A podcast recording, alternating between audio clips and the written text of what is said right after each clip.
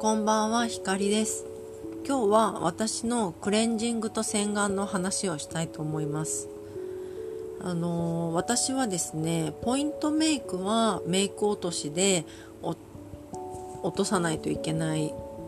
メイクを使ってメイク用品を使っていてファンデーションは石鹸で落ちるものを使っているのでファンデーションとあと日焼け止めもですねあの石鹸で落ちるものを使っているので、えー、メイク落としも目とあの顔とで使い分けています。ちなみにファンデーションは MIMC のミネラルリキッドファンデーションの102番を使っています。これはあのもう何年も使っているんですけれどもあの肌のあらをこうツヤでカバーしてくれるようななんかシミとかを隠すわけじゃないんだけどツヤが出ることによってこう肌が綺麗に見えるみたいな効果を感じているのとあとその肌への負担がこれを使ってからすごい少なくなったのであのもう何年も愛用しているファンデーションです。で目元はえっ、ー、と前もこのポッドキャストで紹介したんですけどえー、なんだっけ。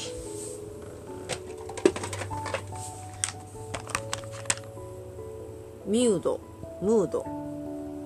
の、えー、ロングカーリングマスカラ。ウォータープルーフのものを使っていたりとか、えっと、RMK のアイシャドウを使っていたりとかしているので、えー、これは普通にあの石鹸では落ちないメイク用品を使っています。でなので私のまずスタンダードなメイクの落とし方としては、えー、ビフェスタミセラーアイメイクアイアイメイクアップリムーバー、えー、部分用クレンジング保湿液ですね。こうドメジャーなビフェスタのポイントメイク用落としを使っています。これをコットンに含ませてこれで目元のアイシャドウマスカラ、えー、眉毛アイブロウと口紅をまず落とします。これが必須。でそれを落としたらえっとその後はまあお風呂で使うんですけれどもアルビオンの洗顔フォームで、えー、ファンデーションをと日焼け止めを落とします、えー、アルビオンアンフィネスディープフォースウォッシュ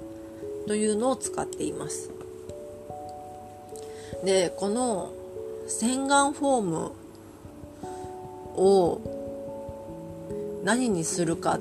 ていうのをすごい悩んでいて昔はなんかオルビスを使ったりとかしていたんですけどツイッターにちょっと話題になったりとかねしてたんであの載せられて使ったりとかしてたんですけどオルビス U の洗顔料とか。ででもちょっと年齢を重ねてきてなんか化粧をするっていうのも化粧品自体も肌に優しいものを使うけれども落とすっていうのもすごい大切な作業だから落とすっていうのにお金をかけた方がいいんじゃないかなと思ってで洗顔料めちゃめちゃいろいろ調べたんですよ。でめちゃめちゃいろいろ調べた上でこアンフィニスのディープフォースウォッシュがまあ結構評判も良かったので選んだんですけどこれはちょっとアンチエイジング効果があるというかアンフィネスちょっと待ってくださいね。洗顔でググるとクリアな張り肌に出会う洗顔料。クリーミーで豊かな弾力のある濃厚な泡が肌を包み込みつるんと滑らかなきめ細かい肌へ磨き上げる洗顔料です。きめの奥の汚れや老廃老廃物まですっきりと取り除き肌の潤いを守りながら明るく滑らかに洗い上げます。ということでまあその張肌をちょっと歌ってるということで、まあ、エイジング効果もあるということで買ったんですけれどもあの、まあ、これが地味に良くてなんかあの落とすんだけどちゃんと潤いも残してくれてこうくすみも飛ばしてくれる感じがしてこれ 120g で4000円するんですけど洗顔料に4000円と思ったんですけど意外と半年とか持つんでね全然元は取れる感じがするっていうのもあるしなんかそれだけの効果はあるかなって思いながら使ってます。なんか正直劇的に変化するわけじゃないんだけどこういういいものを使う積み重ねが肌の老化を防いでくれるんじゃないかなっていう期待も込めて使ってます、うん、でもねなんか悪いことは全然ないから結果いいんだと思う。なんか年齢を重ねてくるとなんかダメなものって如実にダメな反応が出るじゃないですか。でダメな反応が出ないってことは逆にいいってことなのかなとか思いません？なんかそうなんかこう調子が悪くないってことは逆に調子がいいってことなんだなと思って使ってます。でね昔あの石鹸で落ちないファンデーションを使ってた時に愛用してたのはプレディアのスパエメール。ファンゴダブルクレンジング。洗顔料とクレンジングを兼ねているというクレンジング料です。でこれなんか泥の力であの落としてくれるみたいな感じであのそうですね。天然ミネラル泥配合のクレンジング量でしなやかで透明感のあるみずみずしい肌に洗い上げますってやつで。これもねあのすごい洗い上がりがちゃんと落としてくれるんだけどしっとりしてよかったです。ただちょっと寒い時とかはねあのなんだろうこう洗顔料が乳化するまで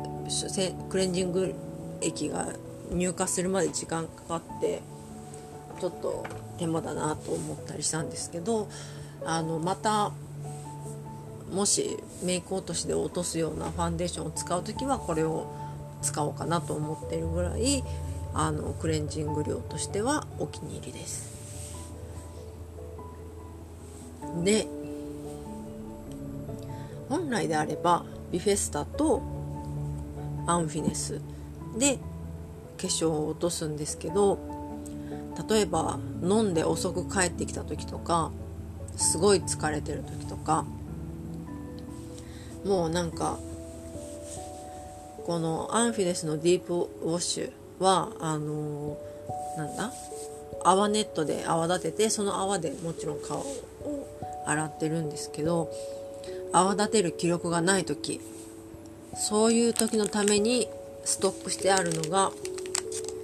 これまたビフェスタなんですけどクレンジングシートモイストを常備してます。で前はビオレのねあのクレンジングシートを使ってたんですけどなんかちょっと乾燥するなと思っててである日コンビニ入ったらビフェスタのクレンジングシートが売ってて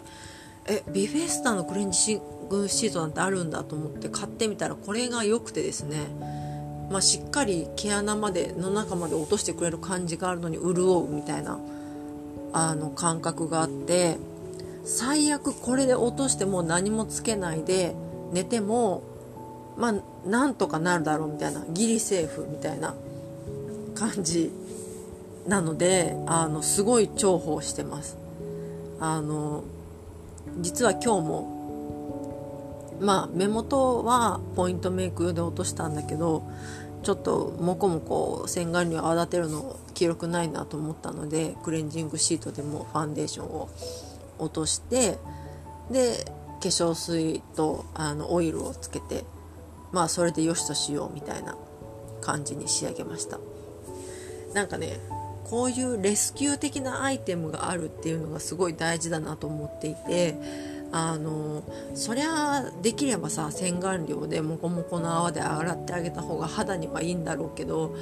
なんかそんな毎日頑張れないよっていう気持ち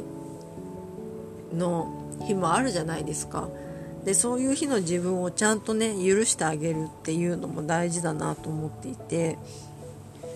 なんか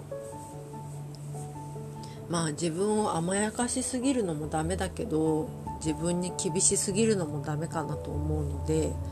こういう甘やかしアイテムは必要だなと思います。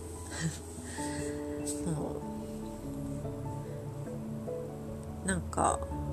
やっぱり落とすものって大事なので今日は私のメイク落としと洗顔料について、えー、ご紹介しました、えー、今のところこれがベストなのでなんか変える気はないですね。満足してます。